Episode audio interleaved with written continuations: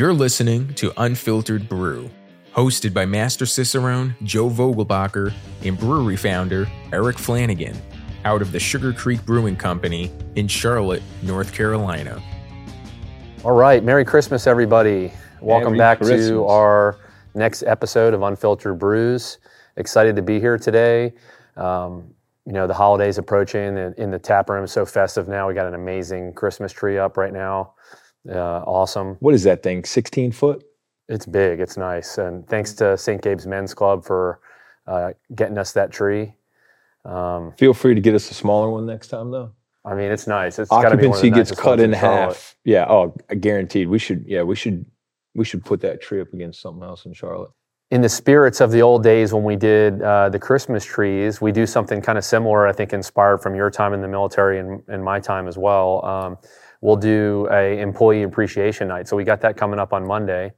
And for all of our listeners, the way that works is Eric and I will let everybody that normally works behind the bar off, and usually our wives will join us, or a guest bartender from down the street, or um, Brendan from the gym, which is um, they're, here and they uh, they lease from us. But um, the owners of the establishment will will um, serve the beer to the employees, and we ask the employees and their employee team to bring all of their friends and whoever.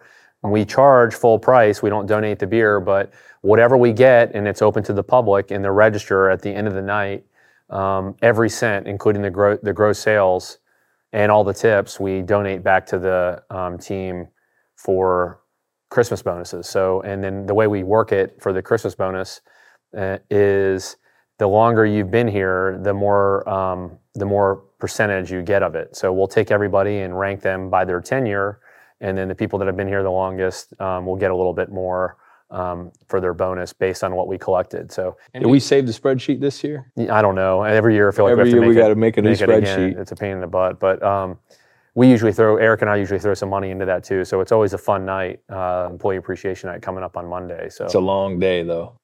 It is. Uh, it, gives you appreciation for what they do all the time, right? But I mean, we do get in early in the morning and then Well, you know, I and I'm going to say it again. You know, you'll get the employees and the friends that come in and they try to make your life miserable, though. you know, and you, and you got to remind them, hey, by the way, I'm doing this for you, so don't get too crazy. You know, they want to order, you know, a Bahama Breeze and a Mai Tai and a mojito. You don't order a mojito in December. You just want to see me muddle something. You know, it's like, all right, fine, make this hard on me. That's cool. I just give them a sugar cookie when they order all that. Like, Well, hey, now we've got liquor and you know we've got food, so you know it's not, and we just got a new POS. So hopefully the new point of sale is really easy this Yeah. year. Yeah, we'll, so we'll you give it a go, and um, it's it's nice to be able to serve them for a change. But yeah, I mean we end up raising thousands for them, and I mean they, I, you know what? I don't know. I don't know if they like the cash in the fat envelope at the end more than seeing us sweat. it's both, definitely. You think it's 50-50? I mean, I think some of them just sit there and grin the whole time, like, man, you can keep my money. But we have uh, we have some incredible regulars that came, and actually a couple came last year and left a thousand dollar tip. Which yeah, they're the ones that make the night. Yeah. which is just incredible. I mean, that makes your whole entire season. But I always get kind of depressed this time of year because, um, well, number one, all the, the it seems like the beer sales really dry up after Christmas, and then we go into the worst time of the year for this business, which is January. And uh, the big thing, the big movement, and I, and I don't blame people because they get burned out, is uh, is dry January. So, what do you think about that? So, you know, I was thinking about this. And you know, we're we're becoming a decent sized brewery now too. And, you know, hopefully we're even bigger. We had a good year this year and you start to see the wholesalers clam up beginning of December. You know, and it's probably funny because some of our wholesalers we know for a fact listen to this. So may, maybe they'll tell me, then maybe they'll call me later and tell me I'm friggin' wrong or something. But and not to spew their business, but these wholesalers are massive, millions of dollars, right? Then on top of that, they have millions of dollars of inventory on the floor, right? And at the end of the year, what do we all have to do? Balance our books, end of year numbers, take inventories, what we started with, what we sold, what we ended with. So I bet, and the wholesalers are better at it than us. I bet the logistical side is that by December, they're looking at their pars going, all right, let's run these babies way down. Let's get rid of all this old beer that nobody wants, the chocolate brownie, the scorpion stout, and then let's count everything when we have the least amount of inventory, and then let's turn around and, and start the new day off. So I mean, that's business, right? you think that's what it is? And then you roll in the dry January is what I'm saying. Yeah, I mean, uh, it's it's tough because I don't know. I think you have to going in going into dry January. I mean, it's good to take give your liver a break. I'm not saying it isn't right, but moderation is is important, and I think supporting your local brewery um, is important. But um, I guess now what you're seeing is a trend moving away from alcoholic beers and then doing some kind of um, LTOs, the limited time offerings, where it might be something like a, a non non alcoholic product. Have you seen the new ones that White Claw's putting out? Uh, yes. Um, so it's a seltzer with no alcohol. Think about that for a second. A non-alcoholic, so it tastes like a seltzer with alcohol. a non-alcoholic seltzer, so it's carbonated water. But it costs the same as a as an alcoholic seltzer. So what are you trying to do? You trying to tank the sales so nobody buys it? Of Hey, people, you're buying carbonated water. a non-alcoholic seltzer. That's Tell me what that is. crazy. It's carbonated water yeah. Okay. with flavoring. So what's the difference between that and soda, which is half the price? Oh, nothing. I mean, look, uh, when somebody, you know, no offense to people that do them, but when I heard how much hop water was, I was like, oh man, what kind of hops you putting in that? Well, hops are expensive. I so- get that. I get that. But I mean, when it came on, it was like, oh boy, let me pay 15 bucks a four pack for this or whatever it is, you know? But um, a carbonated, a non out carbonated soda, No, carbonated beer. a non a white claw that's has zero. They're called white claw zero. White Claw should sponsor this because we've already said White Claw more than we've said Sugar Creek. But I didn't know that. I have not seen it. I, I know for a fact, um, good for athletic brewing. They're about the same age as us. I was looking at IRI numbers. I mean, they are one of the largest breweries in the country. Yeah, they, they, don't even put what what is it? So explain to me actually. Let's they do let's a great job with that. Explain to me what a non-alc is because I think you correct me sometimes when I say alcohol free. Is there alcohol in a non-alc beer? I don't know the laws on it, but my understanding is that um, you have to be under point 5% ABV. So um, less than less than 0.5% ABV. So yes, it has alcohol in it, a uh, NA beer, non-alcoholic beer. An alcohol-free beer is different. That has to be zero. And that's much more difficult to get uh, completely zero. I mean, some bread, when you ferment bread, has alcohol in it. Really? Yeah. So um, it's hard to get it completely out. So we've never done one. Do you know how to do one? I mean, What's um, the process? I, I'm learning, just like any, you know, everybody. You kind of uh, you learn about these things as you go. But the general idea is, um, number one is um, you can adjust certain brewing parameters to um, things like the mash and the mash temperature to change the enzymatic profile that's in the wort.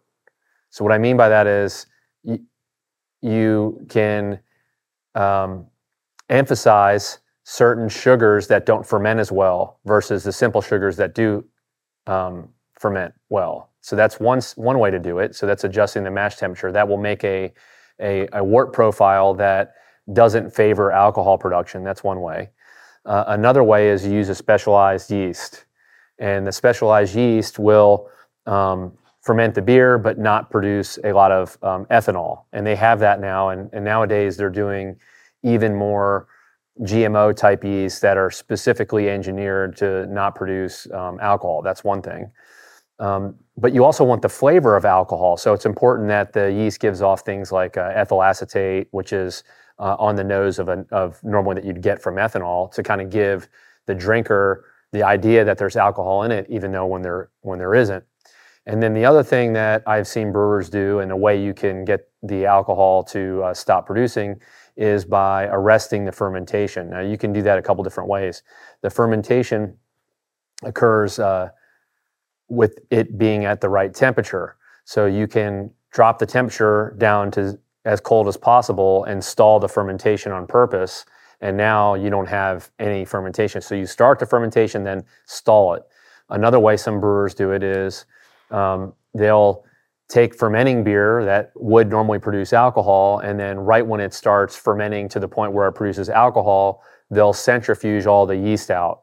So the yeast are gone. That's the same sort of thing. That's like a, a me- mechanical arresting of the fermentation. So these are just concepts to me, like how how you could do it, but because I haven't done this before, but um, I'm looking forward to. I'm having a conversation with uh, Dr. Bill Simpson next week to talk about how um, he does it for the bigger breweries and um, maybe learn a thing or two from that. So I don't want to put out a product unless I know it's um, it's going to be good. So it's important to kind of get that background research in before you jump in and do it. So another cre- key critical thing is when you're making this product because the non-alcoholic beer usually has um, some residual fermentable sugars, especially if you arrest the fermentation. Right? If you if you drop the temperature down and stall it out, then when the customer gets it and warms it up, it could restart fermenting. Yep. And if it restarts fermenting, you'd have the cans exploding, right?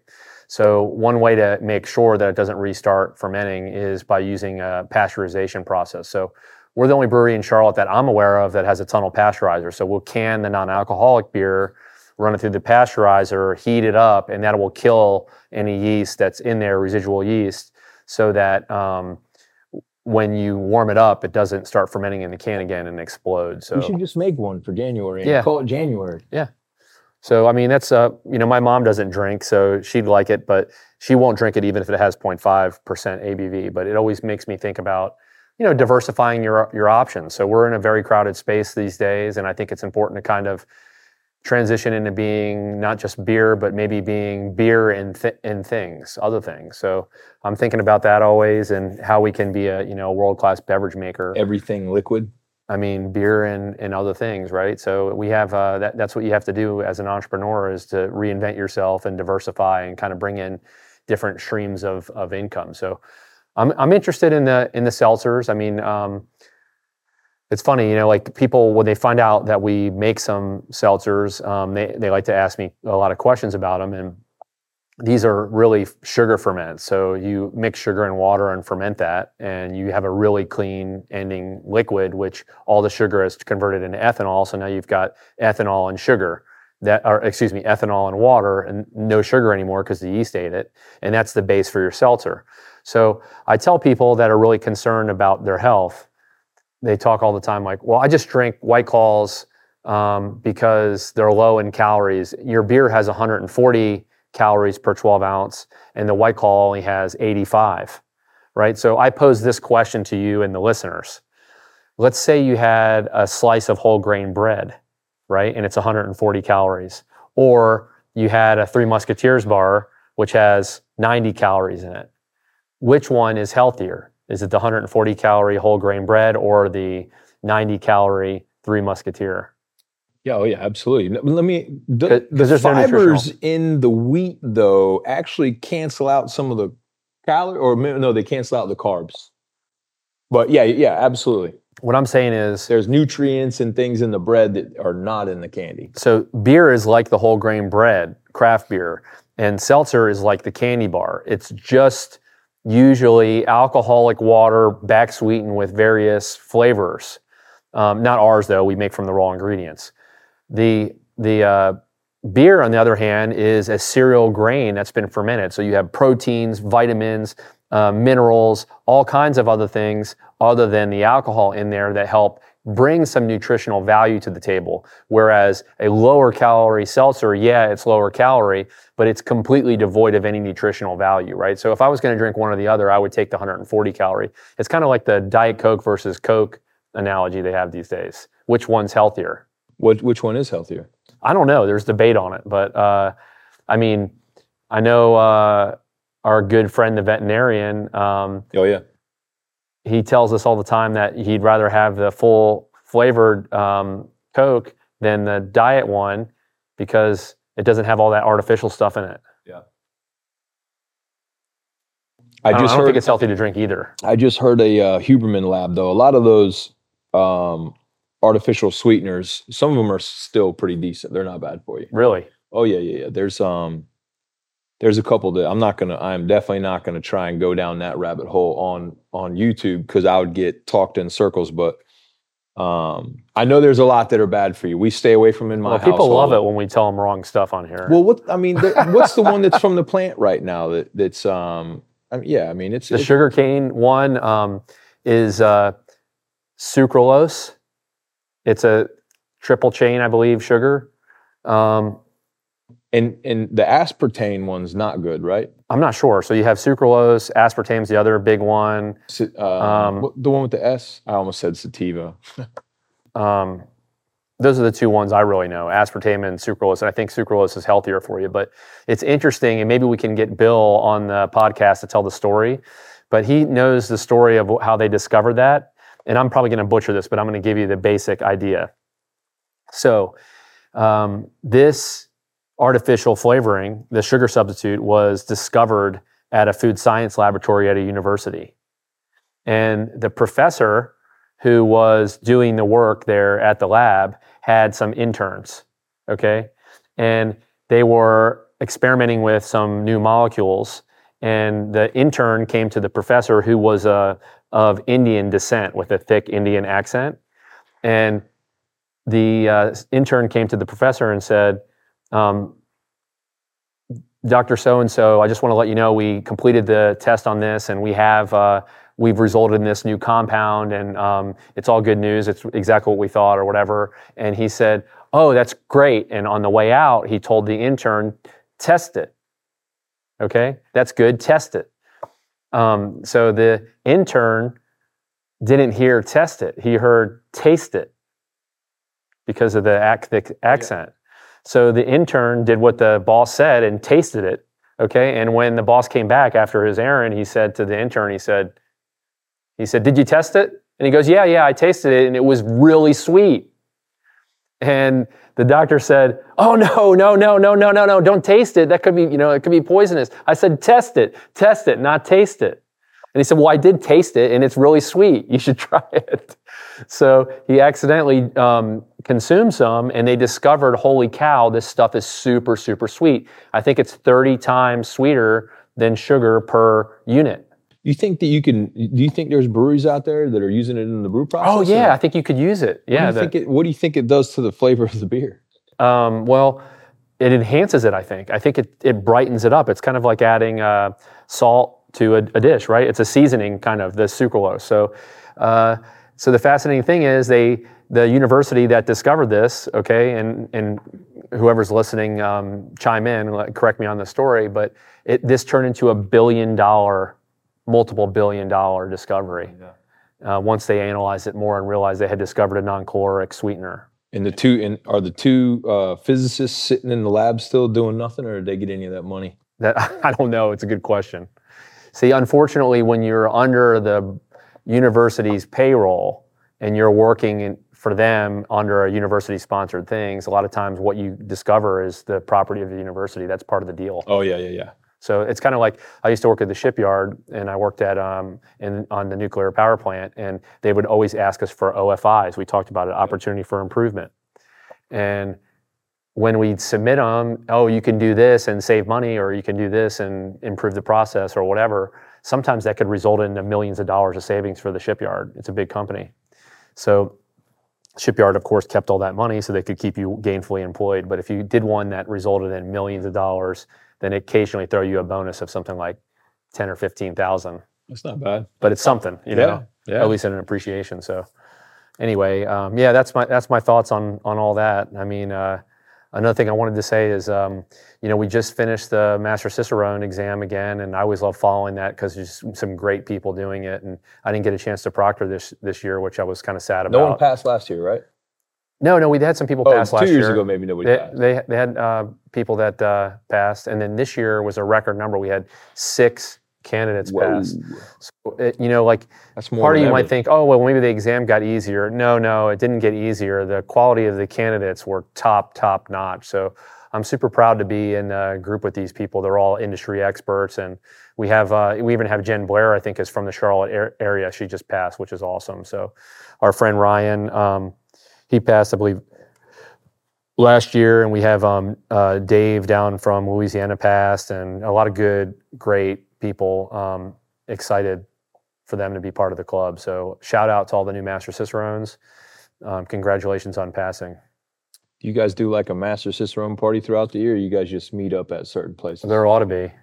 I mean, we've been we've been kind of cordoned off into the brewery recently, but there ought to be a party. You're all invited down. we should do one. Remember a long time ago we did that really cool. Um, Tap takeover. we did a Master Cicerone tap takeover where all the Master Cicerones got to pick their favorite beer, and then we made the beer menu. Maybe we should um, do that. We should try to do like a an annual Master Cicerone gathering, yeah, and then Um, everybody picks their favorite beer, or at least for the new ones. yeah. We had um, a lot a lot of great people, a lot of really smart, talented people pass. It was it was a great year for the for the program. So, uh, thank thankful to all. to. Congratulations, Congratulations, Master. Cicerones. Make sure you you trademark it and put the copyright next to it. That's a big thing. Now you have to spend the rest of your life explaining to everybody what a master cicerone is. I told that to Shelley, who just passed uh, from Sam Adams, amazing, uh, sharp lady. She kind of giggled, but um, yeah, you know. So that's. So what's the official number now? Do you know it? It's like 26 or something, 25. I'm embarrassed to say I don't know. You were 19, and then there was a Two more, two more after you. 21, So probably six 20, more, 26, 27. 27 ish Okay. in that range. I may miss some people. Tell us in the comments below. Ring the bell. Give us a thumbs up. So we have, uh, you know, we brought another tank in recently. Oh yeah. f- Speaking of fat turkeys, Yeah, we brought another tank in. That's always cool to do, and a 90 barrel tank, so about 3,000 gallons of product can go in there. You know what's funny? You know what happens every year when we take that thing off the truck? When it's sitting on its side, it doesn't look like the right size. Every year, every time we get these things, sometimes it's twice a year, sometimes it's not. So I walked out into the back and the brewers were on the loading dock scratching their heads, and Tim's like trying to find a measuring tape. He's like, I think they sent us the wrong one. And I'm like, buddy, that's how they always look. But when you stand that thing up, it goes way up there. Yeah, it's a scary, uh, it's a scary process standing those up, but man, we got it up somehow. I don't know how, but we we did. So I, I always love showing those because you can, when you come into the brewery and you see what we have going on, um, you can kind of see the progression of uh, our company growing, where we have the smaller tanks, the medium-sized tanks, and then the larger tanks. So one one of the questions I get a lot when I'm showing people back there for the tour is, um, why are the tanks back here so much bigger than the than the ones in the front where you boil the, the beer? That's a good observation. Yeah, so they're they're like, well, these tanks are gigantic, and the ones in the front where you make the wort are just so small. It's like, are you putting different kinds of beer in them? So the answer to that is um, no. We're putting the same kind of beer, but the fermentation takes us. So how, how long does it take to go from grain to glass? And that's around 21 days. You know, the mega breweries can do it as, short as four, four to eight, depends on what you're, you know, you're you're producing. But ours we takes time. It takes 21 days on average, and most of the time that the beer is conditioning is spent in the fermenter. Now, to make the wort, we can make 500 gallons in about an eight-hour shift. If we do four in a row, we can do uh, we can compress that time a little bit and do like a 16-hour shift. We can do um, 2,000 gallons. So what we'll do in the front of the house where we're making the wort before it ferments is we'll make a bunch of batches because we can do it quick, and then we use the big tanks to hold that, bigger tanks to hold it while it's fermenting, which takes the longer time. So when you see the big tanks in the back with the V-shaped bottom, those are the fermenters where you're storing it for upwards of 21 days um, while it ferments, conditions, ages, and, and, and lagers. So that's one of the questions that people ask a lot. And um, You know, the other question people always ask too is, you know, how do you control the temperature in those things? They don't even realize the temperatures. I mean, it's basically got its own um, central air unit, and people don't even realize it. You know, when I usually, I love to let them touch one, and then I I let them touch one that's in the middle of cold crashing, because the temperature is just totally different on those things, and people just can't can't fathom that. I, that was when I realized. That was when Tim told me that you know, in Europe, real estate's really expensive. So a lot of times they'll put their tanks outside. Yeah, I mean, traditionally the, you know, lagers were, um, that means to store the um, lager type beer was fermented in caves to keep it cool because fermentation actually gives off heat. So part of the equation, if you look at the chemical chemical equation for fermentation, you'll see that uh, sugar produces ethanol and carbon dioxide and heat. There's excess heat, right? So it's exothermic. If you let the yeast just ferment at room temperature, it'll ferment really, really fast and make all kinds of uh, flavors that might not be desirable. You want a controlled fermentation. And one of the things that the brewers does is control the temperature so the yeast doesn't kill itself and it can be reused again. And number uh, two is to, that we can control the flavor of the finished product. Um, and the biggest way, one of the biggest ways we can influence that flavor is with the temperature. So the way we do it is we have that big refrigeration unit, like you said. It has glycol inside of it, and glycol is a um, uh, the type we use, polypropylene glycol, is a food grade a food grade antifreeze, basically and it um, you can drink it. It's totally safe, and it goes around the outside of the tanks. That is controlled with the solenoid, and that keeps the temperature right where we want it. So for ales, it's around room temperature, 68 degrees. But if we didn't have that, it would go all the way up to a 90 or 100. Mm-hmm. And then um, lagers is a little bit lower, around 50, 50 degrees, 50 to 52 degrees Fahrenheit. And that's the main difference. That's the main. So for types of beer, you really just have ales, which are a certain type of uh, yeast lagers, certain type of yeast, okay, and um, what I call mixed culture or uh, mixed fermented uh, products. That those are your wild ones. That's like anything that's in the air that gets in there, your lactobacillus and stuff like that, that gives the beer a, a tart, a tart kind of flavor. So, yeah, the um, exothermic. So it gives off heat, and that's why we have it. So when you're doing those tours and you have people touch it and the tank's super cool or sweating on the side, it's usually because we are, we're lagering that uh, beer, and that's kind of conditioning it and getting the flavors to meld together and letting the solids drop out so you get something nice and bright like this one. And uh, um, the temperature, having the right temperature, is critical to that. So even if you had it outside, you would be subject to Mother Nature, right? So you'd want to make sure that you can um, keep that tank um, warm enough too, right? So that's that's a consideration if you're going to put your fermenters outside you need to make sure that the outside temperature is such that it doesn't go drop the temperature of the beer to the point where it'll stall fermentation. Yep. So you might, you might, I'm not sure, or maybe um, someone can comment on it, but I think that you need to be able, ability to be able to warm it up and cool it down the tanks. Oh, I'm sure. I if mean, it's outside. Why, so I mean, if you had a brewery in Alaska, you probably wouldn't be running glycol into the jacketed tank. You'd probably be running warm, steam, warm water, maybe. Yeah. Yeah. Yeah, steam. That's a that's a good thing. So I heard this story in Brazil when I was down there judging. Um, and I don't remember the name of the brewery, but what happened there was um, a brewery was using ethylene glycol, I believe, which is actually antifreeze, like the kind you put in your car, mm-hmm. which is poisonous. Oh yeah. Um, because it's cheaper than polypropylene glycol is very expensive, and they had a leak in the jacket on their tank and it leaked in antifreeze into their beer and they served it and three people died.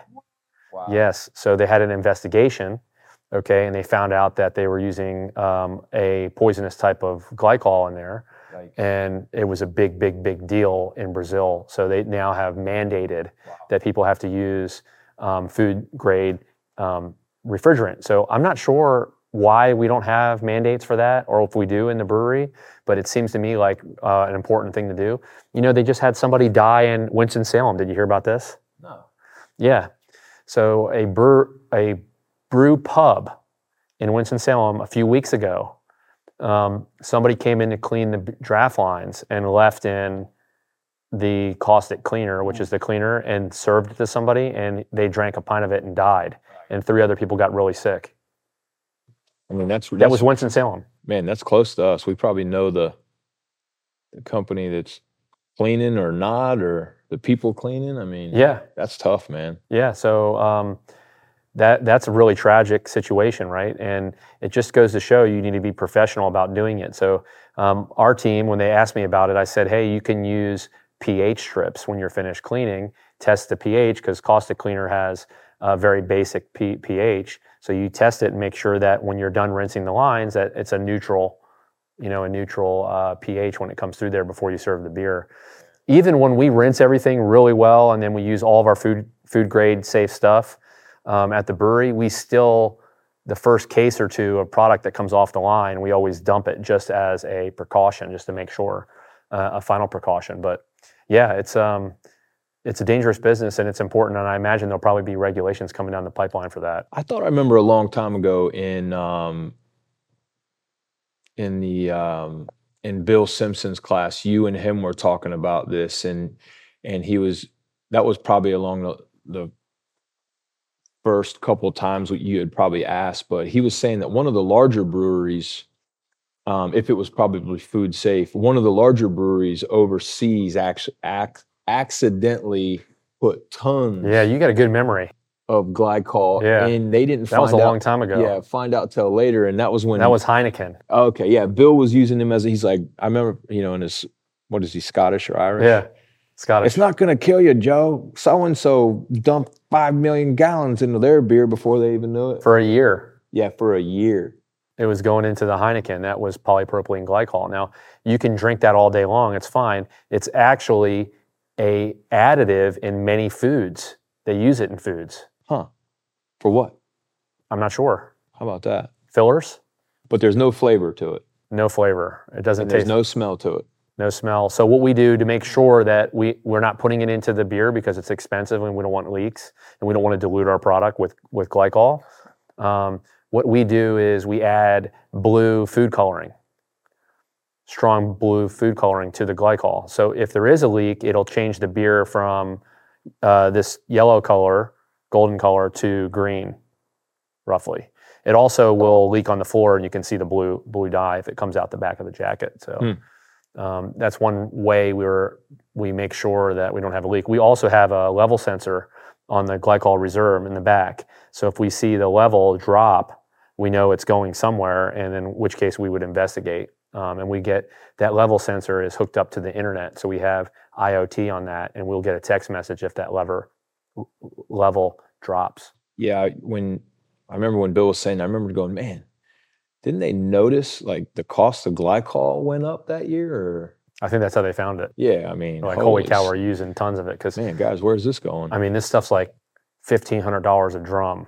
Well, I mean, if it's if you don't find it leaking in your warehouse, which we do at times, there's only one other place it could be going Yeah, I mean, you'll, the beer, right? you always have leaks because the pipes that go in are um, you rarely rarely rarely would have a leak into the beer it would be a, something like a freak situation but externally you can have them on the delivery tubes because of the temperature going from hot to cold hot to cold hot to cold so think about heating expanding heating expanding when you do that the fittings tend to loosen up and you can get some weeping Yeah. from that. But um, yeah, I mean that's that's a definitely crazy situation. So uh, feel bad for the uh, person that got sick in Winston Salem, but Ah, yeah, horrible to hear.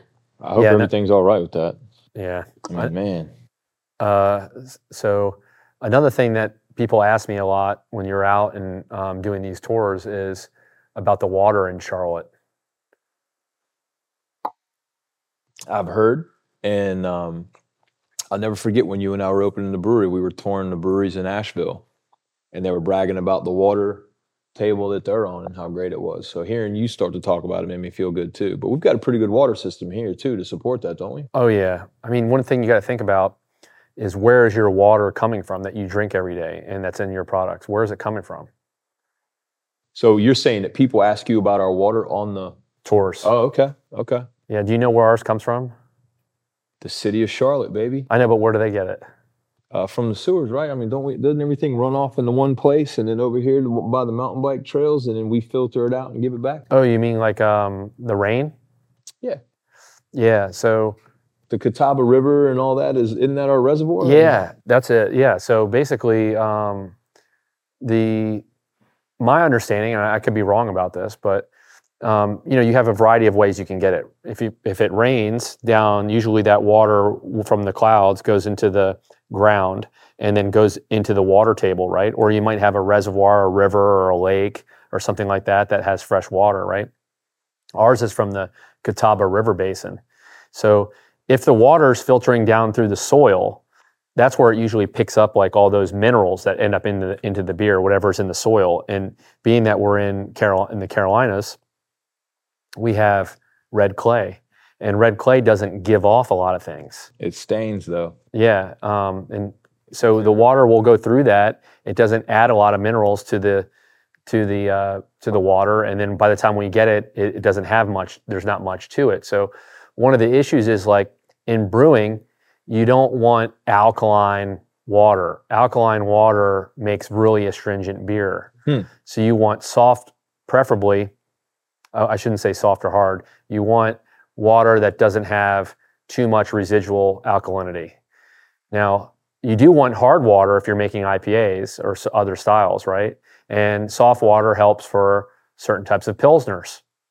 So what we have in Charlotte is super, super soft. It doesn't have much of anything in it, but it does have chlorine. So we take the water from Charlotte, filter it through a activated charcoal filter, get rid of the chlorine, okay, and then that goes into our beer. And then from there we'll add salts, okay, we brewing salts, which will increase the hardness up or down depending on what we're making. The um, more salts that we add, um, calcium sulfate, calcium carbonate, these sort of things, um, which are naturally in the ground as well, will help brighten the flavors in IPAs and or uh, increase the sweetness in beers like our double and stuff like that. So the brewers in Charlotte have a really great blank palette to work with, and, and we're we're uh, we're fortunate to have this uh, great water here in Charlotte. So you're saying our water is better than Asheville's water? Well, I have to know more about Asheville's water to. I remember to being on on Highlands tour years ago, and they were talking about the freshwater deposit that they're the Asheville's right over, and they're getting it right out of the mountain, spring water. right out of the mountain. So I mean, the big breweries, Sierra Nevada and New Belgium, they moved there for a reason. So water is probably part of it. A lot of the bigger breweries will do what's called reverse osmosis filtration.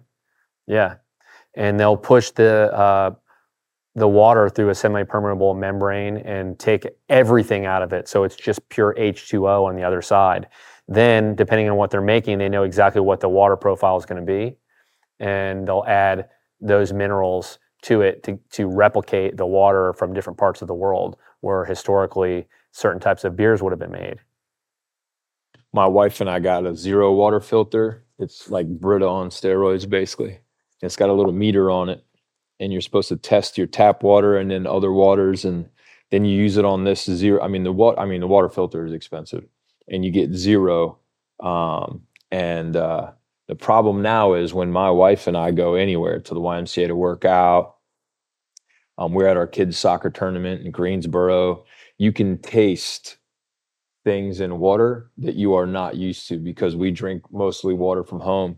And uh, it was funny because, you know, our wives have tasted a lot of beer with us over time. We're at a restaurant in, uh, I'll say, middle of the state. I'm not going to say what city it was in. And they sold our beer. And my wife took a sip of her water. She goes, Taste this. I'm going, What? She goes, It tastes like mildew or mold or something. Ooh. And I was going, really? And I took a sip and I was like, oh boy. And I realized right away they probably hadn't cleaned their soda guns. And they were just, and the problem was we were at our kids' soccer tournament. No one else could taste it except us. People thought we were absolutely insane. And I'm going, well, that's probably because we because we've been on the Brita water filter and the refrigerator filters for years, and now we're literally drinking zero water coming out of that thing. So That's you know. cool. Oh, on a side note, when they used to offer the Master Cicerone exam up in Chicago, um, I would always, you know, have to use the restroom because you're drinking so much water and beer during the exam. You know, you drink a beer, taste it, taste a beer, and then you rinse your mouth with water, and then taste another one. So you're ingesting beer and water, beer and water the whole time. Uh, inevitably, you have to go to the bathroom. So you go to the bathroom, then wash your hands in there afterwards, of course, and I'd smell my hands and I could smell the water because you're really finely tuned at the time. And I would get a, in Chicago, I'd get a geosmin smell. And geosmin is the smell of earth, or most um, people recognize it as B, B E E T, BT. So, like, imagine you're taking red beets oh yeah, yeah. Oh, the- and the- boiling, boiling them Mhm. the smell of beets, which is they've been in the earth and absorbing the Oh, yeah. earth. That smell is in the water, and that'll carry over into the finished beer. So And you're We're on saying the lookout geosmin? geosmin, Okay. yeah, All right. Yeah, so that's one that's that's something the water up there for sure has that the brewers need to be concerned about. We don't have that problem. We don't have to worry about geosmin in the beer, but um, we do test the water quarterly just to make sure that the alkalinity hasn't risen too high and make sure we make the uh, necessary adjustments for the beers that we're producing throughout the year because the water uh, content changes throughout the year. A lot to think about. Yeah, I mean, when you think, I mean, most people just think you, you know, you uh, you mash up your grains, you add a little hops, you stick it in a pot, and you're done. I mean, you know, America does what America does best. You know, they just refine it to the point where you're going, wait a minute. So now you're reverse, you're reverse osmosising the water. Yeah. Then you're selecting grains from all over the country. You're making sure that your Or the world. or the world. You're making sure that your mill is get is is right. Perfect. I remember the mill back in the day was Yep, a yep. problem for us because Yep. that's efficiency. You know, and then you're going through three different, you know, mash tun, kettle. Then you're adding your hops, and then you don't even have beer. That's what's crazy. You've just made wort. Yep.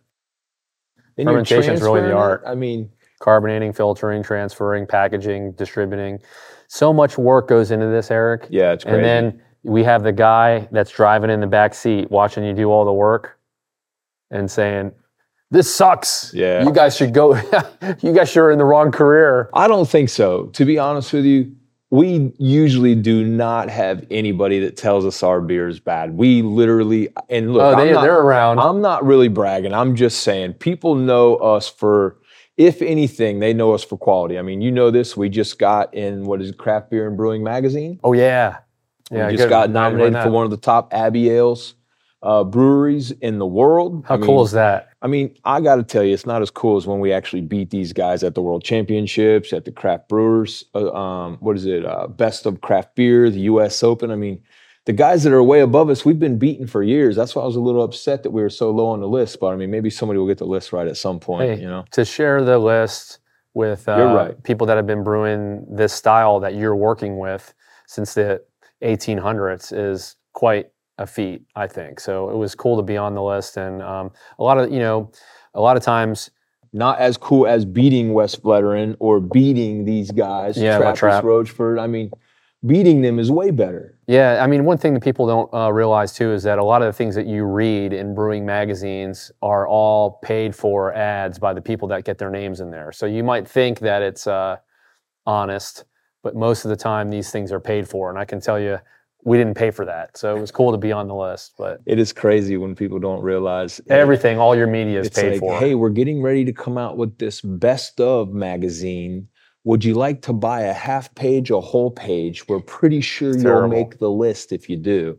And then the ones that get the full pages are in the top two or three. Terrible. You know, I mean, look, it's uh, it, it's the way the world works. I mean, it's a it's a strategy, right? Uh. so, um, anyway, uh, it's been a good year. it has been. I'm I'm happy about it, man. And maybe I'll take take a minute and tell you a little bit about this beer that we're drinking. What do you think, Eric? It's a good idea right before we cheers it, before we toast it. Yeah, Christmas toast.